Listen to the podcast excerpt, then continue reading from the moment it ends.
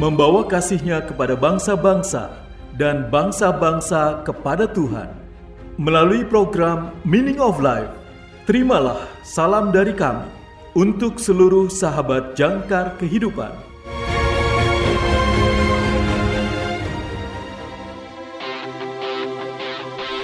Jangkar kehidupan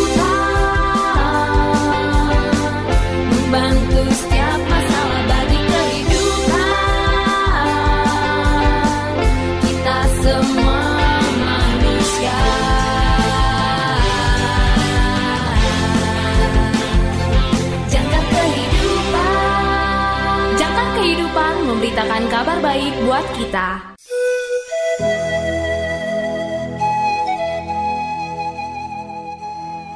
Salam dalam kasih Kristus. Selamat berjumpa kembali sahabat terkasih dalam program renungan Meaning of Life. Renungan pada hari ini berjudul Bersandar pada Yesus. Ditulis oleh Pendeta Dr. Karifo. Nas Alkitab diambil dari Yohanes pasal yang ke-17 ayat 20 sampai dengan 26. Yohanes pasal yang ke-17 ayat 20 sampai dengan 26. Inilah firman Tuhan, dan bukan untuk mereka ini saja aku berdoa, tetapi juga untuk orang-orang yang percaya kepadaku oleh pemberitaan mereka, supaya mereka semua menjadi satu, sama seperti Engkau, ya Bapa, di dalam aku dan aku di dalam Engkau, agar mereka juga di dalam kita, supaya dunia percaya bahwa Engkaulah yang telah mengutus aku dan aku telah memberikan kepada mereka kemuliaan yang engkau berikan kepadaku, supaya mereka menjadi satu, sama seperti kita adalah satu. Aku di dalam mereka, dan engkau di dalam aku, supaya mereka sempurna menjadi satu, agar dunia tahu bahwa engkau yang telah mengutus aku, dan bahwa engkau mengasihi mereka sama seperti engkau mengasihi aku. Ya Bapa, aku mau supaya di mana pun aku berada, mereka juga berada bersama-sama dengan aku. Mereka yang telah engkau berikan kepadaku, agar mereka memandang kemuliaanku yang telah engkau berikan kepadaku, sebab engkau telah mengasihi aku sebelum dunia dijadikan.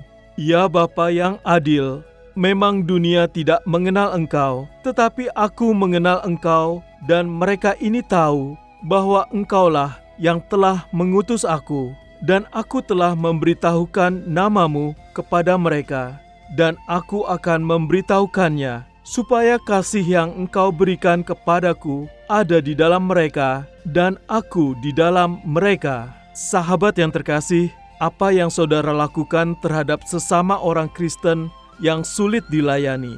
Kita tahu bahwa kita seharusnya menunjukkan cinta kasih kepada mereka. Walaupun terasa sulit, bagaimana mungkin kita bisa mencintai jika mereka melakukan hal yang tidak baik, pendapat dan perilaku yang buruk terkadang membuat kesal. Ketika situasi ini terjadi pada saya, saya memikirkan kembali doa Yesus di sini. Ketika dia meminta Bapa untuk membantu kita. Yesus tahu betul bahwa hidup bersama dalam kasih bukanlah hal yang mudah.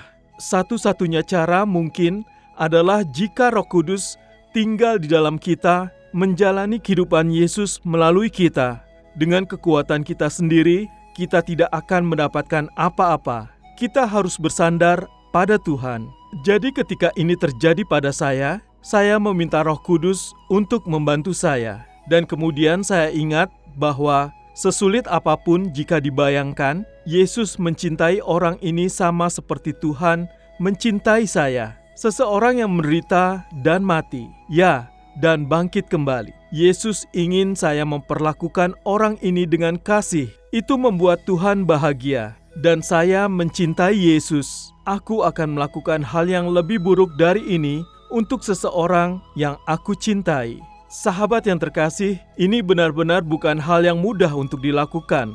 Tetapi ketika Yesus sendiri tinggal di dalam diri kita, kita dapat menyerahkan kemudi kepadanya kita dapat berkata, "Tuhan, saya tidak dapat melakukannya. Tolong cintai orang ini melalui saya, dan dia akan melakukannya." Jika dia dapat menangani penderitaan dan kematian dan kebangkitan kembali, semuanya untuk menyelamatkan banyak dari kita. Setiap manusia yang menyebalkan seperti kita, Tuhan pasti dapat membantu kita belajar untuk peduli satu sama lain. Tuhan masih melakukan keajaiban.